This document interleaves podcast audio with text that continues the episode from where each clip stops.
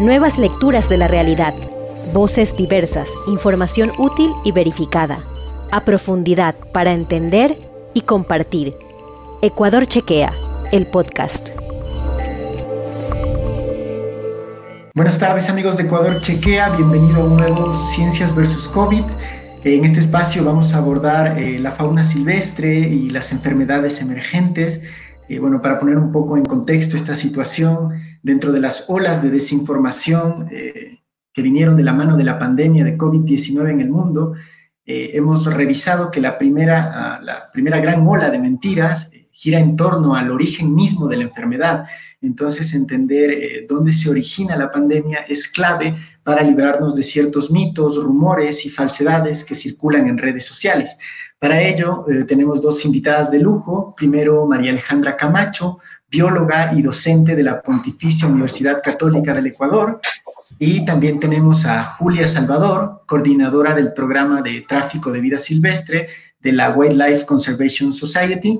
Queremos agradecer a esta organización y también a la Red Ecuatoriana de Mujeres Científicas por la posibilidad que nos brindan de tener a invitados de este nivel en nuestro programa. Muchísimas gracias, María Alejandra y Julia, por estar presentes. Gracias, Gabriel. Hola, Gabriel. Gracias, Alejandra. Hola, Julia. Bueno, muchas gracias, Gabriel, por la invitación. Un gusto estar con ustedes esta tarde. Bueno, sin más, pasemos de lleno al tema en cuestión que nos llama. En principio, una de las grandes mentiras, muchísima gente nos preguntó a través de nuestro servicio de WhatsApp si es cierto que el virus se originó en un laboratorio o no, o viene del murciélago. En este sentido, quería preguntarte a ti, María Alejandra, como especialista, ¿existe relación entre el origen de este nuevo coronavirus y los murciélagos? ¿Existe relación entre los coronavirus y los murciélagos? Sí. Cuando empezaron los casos de COVID-19 en la China, esta relación no estaba todavía muy bien entendida, por lo que se le dio toda esta mala fama injusta a los murciélagos. Lo que se sabe es que por miles de años, un virus sin nombre, un ancestro del SARS-CoV-2, que es el causante del COVID-19, vivía en los murciélagos de las poblaciones de China. Estos murciélagos y esos virus evolucionaron juntos sin que el virus moleste o enferme a los murciélagos. Y en un determinado momento, este ancestro del SARS-CoV-2 tuvo la oportunidad de expandir sus dominios, posiblemente pasó del murciélago a otro mamífero, tal vez un mamífero intermediario o no, y de ahí a los seres humanos. Lo que se sabe sobre los murciélagos, la relación de los coronavirus y los murciélagos, es que la información genética del SARS-CoV-2 es muy similar a la información genética que tienen otros sarcovirus en los murciélagos. Se han hecho aislados de estos virus y se sabe que son muy similares, no idénticos, muy similares. Y es posible que este ancestro del SARS-CoV-2 haya saltado a los humanos y en los humanos adquirió unas características genómicas, unas adaptaciones muy propias que infecta justamente a los humanos. Es decir, si yo tengo contacto en este momento con un murciélago y lo toco o tengo contacto con su boca, con su saliva, no me voy a contagiar de COVID-19. Esa es la relación que hay. Eso es lo que sabemos hasta ahora del origen de este virus y que después fue mutando, cambiando, transformándose hasta llegar a ser SARS-CoV-2, que es el causante del COVID-19. De la mano con lo que apuntas, María Alejandra, la Organización Mundial de la Salud siempre ha referido un origen zoonótico de esta nueva enfermedad. Julia, ¿qué es la zoonosis y cómo afecta a los humanos? Las enfermedades zoonóticas son enfermedades que se transmiten entre animales y de animales a las personas. Estas enfermedades pueden ser causadas por distintos patógenos, pueden ser hongos, virus, bacterias, y también aumenta el contagio de estas enfermedades entre animales y personas, aumenta con el contacto de las personas con los animales. Cuando una persona es contagiada, como ya hemos visto, puede presentar distintos síntomas, unos más intensos que otros. Algunas enfermedades llegan a ser epidemias, no salen de un país, por ejemplo, pero en el caso del COVID hemos visto que el alcance ha sido mucho mayor, razón por la cual se la denominó una pandemia, ¿verdad? Y como hemos visto, las personas pueden desarrollar síntomas graves, otras no, como lo que hemos estado viendo en esta época de COVID, ¿no? Justamente en torno a esta relación del COVID-19 y su origen en la vida silvestre, tengo entendido que ciertos virus pasan no directamente desde los murciélagos hacia los humanos, sino que tienen un animal intermediario. Es decir, este animal intermediario podría ser un mamífero, María Alejandra. ¿Hay especificidad sobre esta situación o es que los estudios, porque escuché de algunos estudios, pero ninguno era realmente concluyente en torno al tema?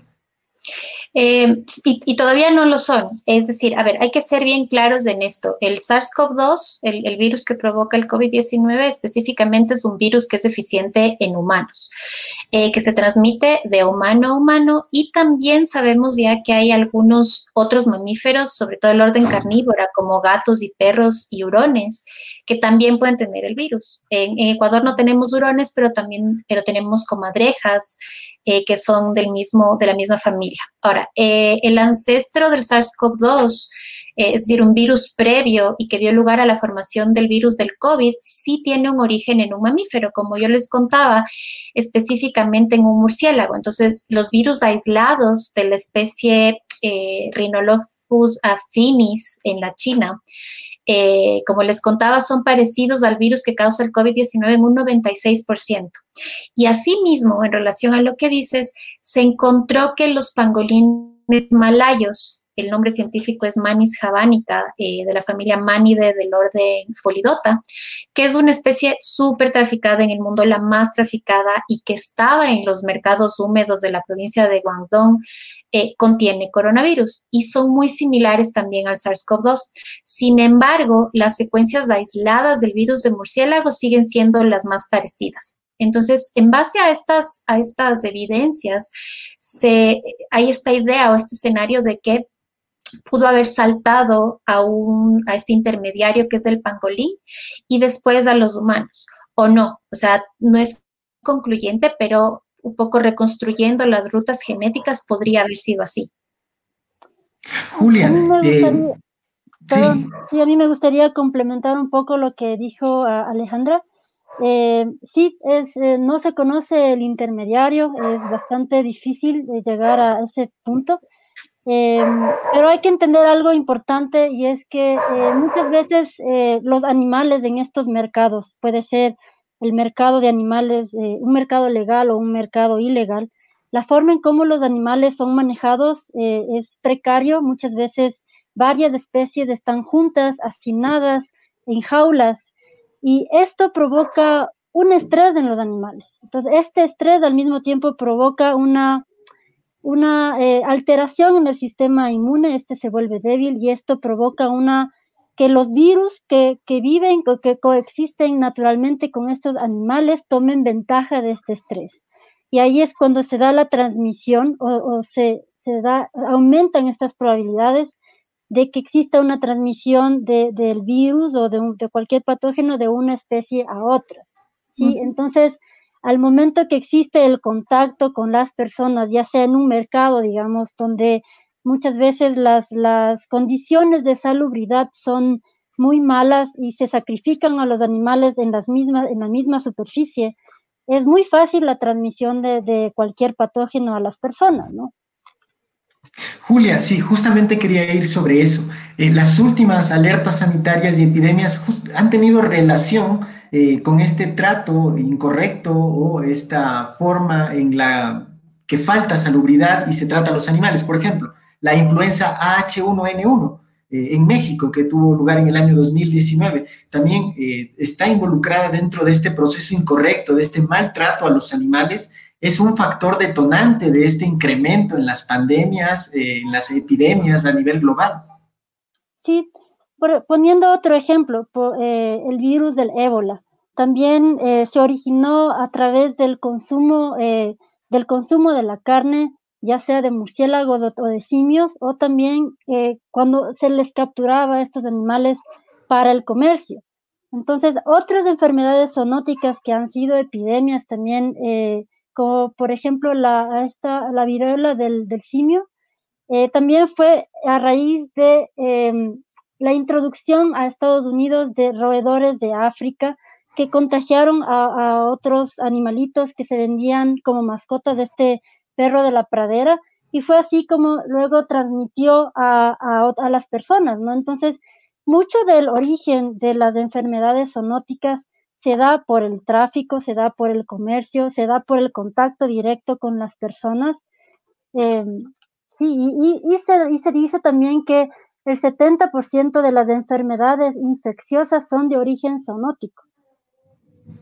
Muy bien, Julia. Justamente en este papel se mitifica muchísimo cómo actúan los animales, es decir, básicamente se pintan redes como que el animal es perjudicial para el humano y entonces en algunos casos se lo elimina, ¿no? Es decir, la gente lo busca a los murciélagos y los mata porque se supone que tienen relación con el COVID-19, cuando esto, como bien ha determinado María Alejandra, no es así. Por el contrario, quería preguntarte, María Alejandra, el murciélago es uno de los animales que brinda mayores beneficios a la naturaleza.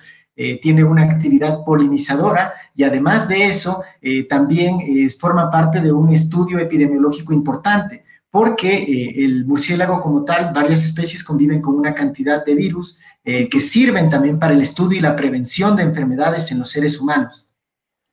Así es, los murciélagos son animales, yo no me canso de decir y por eso les estudio, son animales fantásticos porque tienen, no solamente tienen esta capacidad de convivir y de coevolucionar con virus, con bacterias, con otros agentes que pueden ser patogénicos, pero a ellos no, porque por su capacidad de vuelo, ellos han desarrollado mecanismos en sus cuerpos muy eficientes que les protegen, o sea, les hacen más fuertes, a sus células les hacen súper eficientes para el gasto energético que conlleva el vuelo, y eso tiene como consecuencia tener unos sistemas inmunes súper buenos. Entonces, casi que aguantan de todo. Y claro, nos dan muchos servicios ecosistémicos, no solamente son polinizadores, como tú dices, uno de cada tres alimentos que nosotros consumimos, por ejemplo, en un desayuno normal y completo, es polinizado por un murciélago. En México, yo siempre doy ese ejemplo porque uno así como que relaciona las cosas, en México no habría tequila porque si es que no hubieran murciélagos, porque los murciélagos son polinizadores del agave.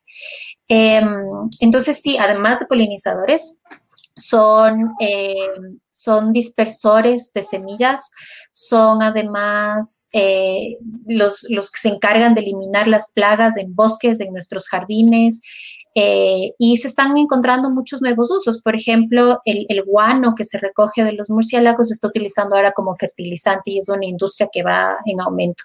Entonces, sí, son muchísimos los servicios ecosistémicos que tiene. Julia, como tú apuntabas, esta falta de comprensión en torno a dónde se originan las enfermedades zoonóticas provoca que haya esta mitificación en torno a los animales. ¿Cómo es posible prevenir estas enfermedades de transmisión zoonótica? Es decir, en esencia tendríamos que atacar probablemente el tráfico de animales silvestres, la deforestación, el cambio de los medioambientes donde estos viven. O sea, bueno, en realidad creo que lo ideal sería no consumir más animales silvestres. Primero, mucha gente ha hablado de legalizar, ¿no?, estos mercados para evitar lo ilegal. Pero ¿qué es lo que pasa con el tráfico de vida silvestre? Que se utilizan estos mercados legales para blanquear los ilícitos de fauna silvestre. Entonces, en estos mercados se venden especies que tienen una procedencia ilegal, digamos. Entonces, es muy difícil de controlar. Lo que hay que hacer es erradicar por completo el consumo de animales silvestres.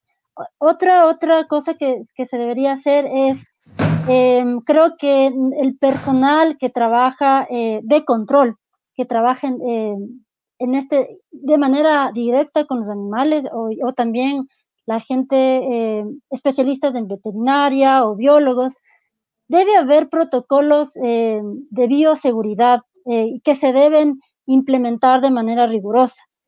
Yo te digo, como bióloga, muchas veces fui al campo y nunca utilicé guantes ni nada. Y ahora entiendo que la importancia de manejar de una manera adecuada a los animales, no solamente por mi bienestar, sino también por el bienestar de los animales. Otra cosa que yo quería comentar un poco, saliéndome de esta pregunta que mencionaba Alejandra, lo mencionabas tú, que es muy importante recalcar para las personas que nos escuchan, es que si bien es cierto, no sé si recuerdan cuando empezaron a salir estos artículos de que el COVID se originó, el coronavirus se originó en los murciélagos, y salió un anuncio de que en Perú ya empezaron a matar a los murciélagos. Entonces es importante dejar claro que muchos animales coexisten con estos patógenos, pero no quiere decir que estén enfermos. Y es importante divulgar este concepto que para proteger a la vida silvestre, dado que es una incorrecta interpretación de la zoonosis, que la zoonosis se deriva muchas veces a matanzas injustificadas de animales.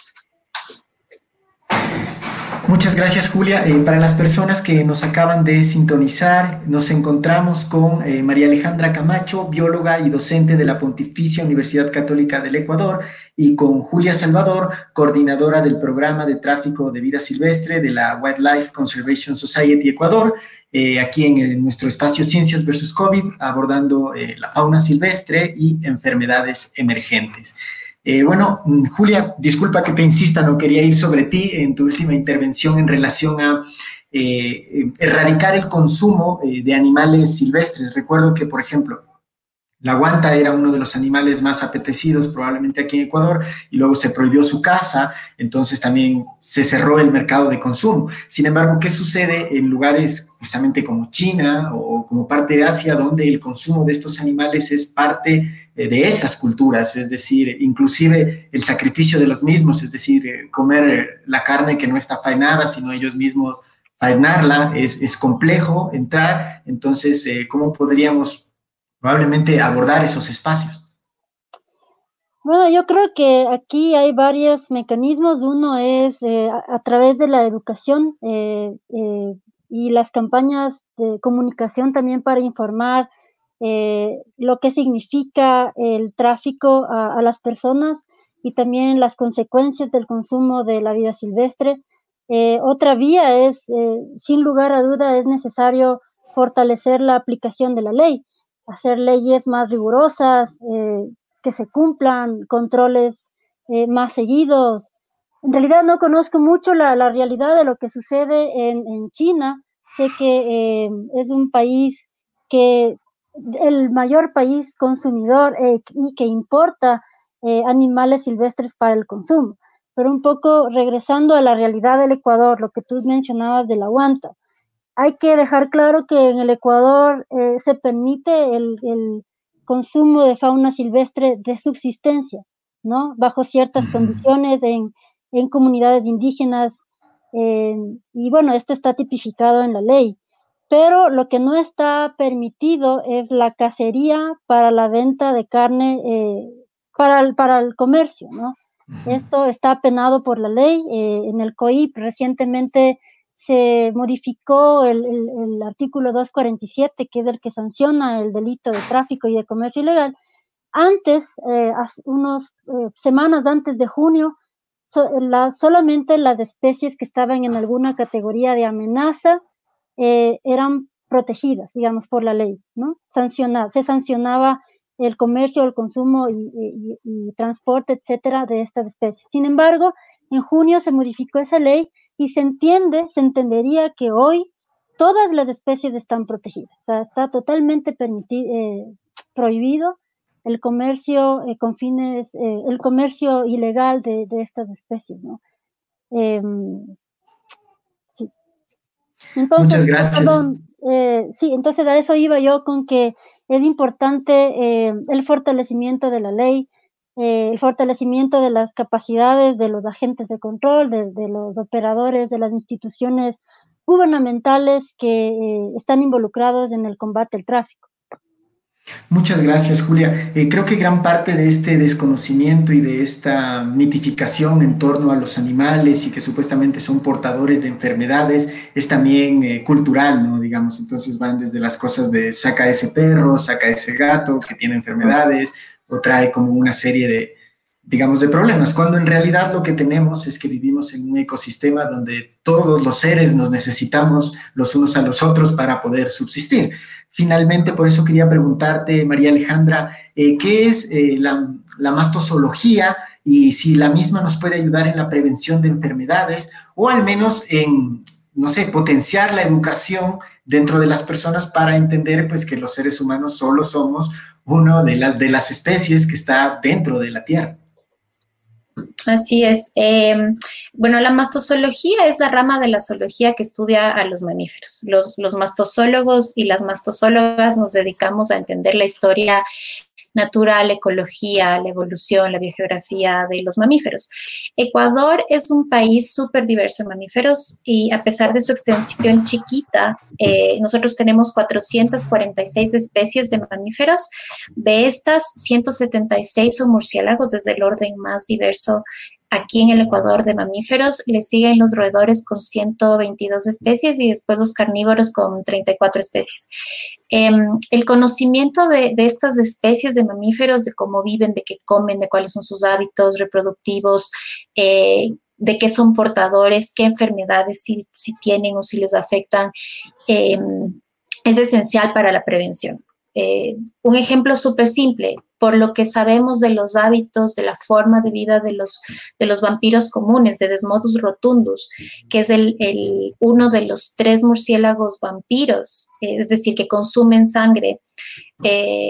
Nosotros sabemos cómo funciona la rabia. Entonces, ¿qué se hace en prevención con todo esto que sabemos del virus de la rabia? Pues sabemos que cómo hay que manipular estos animales, preferiblemente no se los manipula. Hacemos campañas de prevención muy fuertes también como programa de conservación de murciélagos, que es parte de la Asociación Ecuatoriana de Mastozoología, de la que formo parte también. Lo que hacemos es básicamente educación, ayudar a tener evidencia científica de realmente cómo funciona el virus, de cómo se transmite, de si es que está haciendo una epidemia o no, y de esta manera proteger a los animales. Es decir, Desmodus rotundus de la naturaleza no implica ningún problema. No son animales que están enfermos de la rabia, no son animales que, si es que están en el bosque y hay algún contacto con otro animal o con un humano, necesariamente van a pasar el virus. No es así. Entonces, hemos hecho muchísimo trabajo en la concientización, en el entendimiento de que la razón de que hay una epidemia de este estilo, por ejemplo, volviendo al ejemplo de la rabia, es cuando nosotros nos metemos en esos bosques y entonces metemos mascotas y metemos ganado y entonces el virus está ahí, pero de otra forma no. Entonces, de esa manera no solo protegemos al animal, a la especie, sino también a la prevención del virus en humanos. Julia, un poco para ir cerrando la entrevista, quería preguntarte, es evidente que este sistema de tráfico de animales exóticos, sistemas de deforestación y también alteraciones en el medio ambiente no han cesado, pese a la pandemia no han cesado y no hay planes de que cesen. En ese sentido, a futuro nos podremos ver enfrentados a nuevas situaciones de este tipo que tengan origen justamente en la zoonosis? Sin lugar a duda. Estaba el otro día leyendo un poco acerca de la ecología de enfermedades y hablan de una hipótesis de dilución, se llama. ¿Y qué es lo que dice esta hipótesis? Que claro, en un bosque diverso, en equilibrio, estos virus que coexisten de manera normal con su hospedero se mantienen también en equilibrio. Pero ¿qué pasa cuando los ecosistemas son alterados, deforestados? También predominan ciertas especies. Entonces se ponía como ejemplo unas especies de roedores que son portadores del hantavirus. ¿Qué pasa cuando hay esta deforestación? Se pierde diversidad, predominan ciertas especies. Entonces también predominan estos virus que luego el riesgo de ser transmitido a las personas también es mayor, porque al haber deforestación, pérdida de diversidad, también hay un mayor contacto con las personas. Entonces, si seguimos así como estamos, sin lugar a duda, no habrá una pandemia más, sino quién sabe, muchas más. Sí. Muchísimas gracias, María Alejandra. Julia, vamos a cerrar el programa con una conclusión de su parte. Algo que me queda muchísimo más claro es que esto no es espontáneo, no se genera espontáneamente. Hay un proceso histórico de explotación de recursos naturales y del medio ambiente que nos ha puesto contra las cuerdas, y esta vez de una forma evidente. En ese sentido, ¿qué nos recomiendan? ¿Qué es necesario? ¿Educación? ¿Legislación? ¿Qué se necesita para concientización en torno, para poder evitar estas tragedias a futuro? Empecemos contigo, María Alejandra, y luego vamos con Julia. Muchísimas gracias. Yo creo que se ha hecho evidente en estos meses, en estas semanas, que es necesario que nos eduquemos científicamente. Es decir, no es necesario ser un científico para tener todos los datos a la mano, pero sí es necesario que como ciudadanos nos informemos, que leamos, que contrastemos, que comparemos información, y si es que algo no está claro, no creamos necesariamente de primera mano, sino que dudemos y que busquemos la información en fuentes óptimas. A mí me da mucha preocupación ver que estamos consumiendo mucha noticia falsa, y eso es gravísimo. Y eso es lo que se pasa en la familia y lo que se pasa entre nuestros grupos sociales, y claro, es peligroso. Estamos viendo ahora justamente eso. Entonces, mucha educación, mucha autoeducación, mucha lectura,